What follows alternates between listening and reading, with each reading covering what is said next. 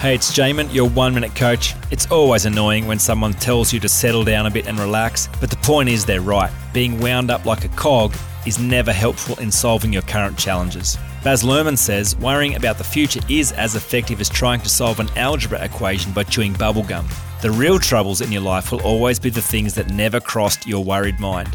Being relaxed has so many health benefits, it's amazing, including mental clarity, better decision making, stronger immune system, improved concentration, feelings of happiness and contentment, pain relief, hormonal balance, and physical strength. Anxiety is often part of an unresourceful strategy to meet the need for certainty.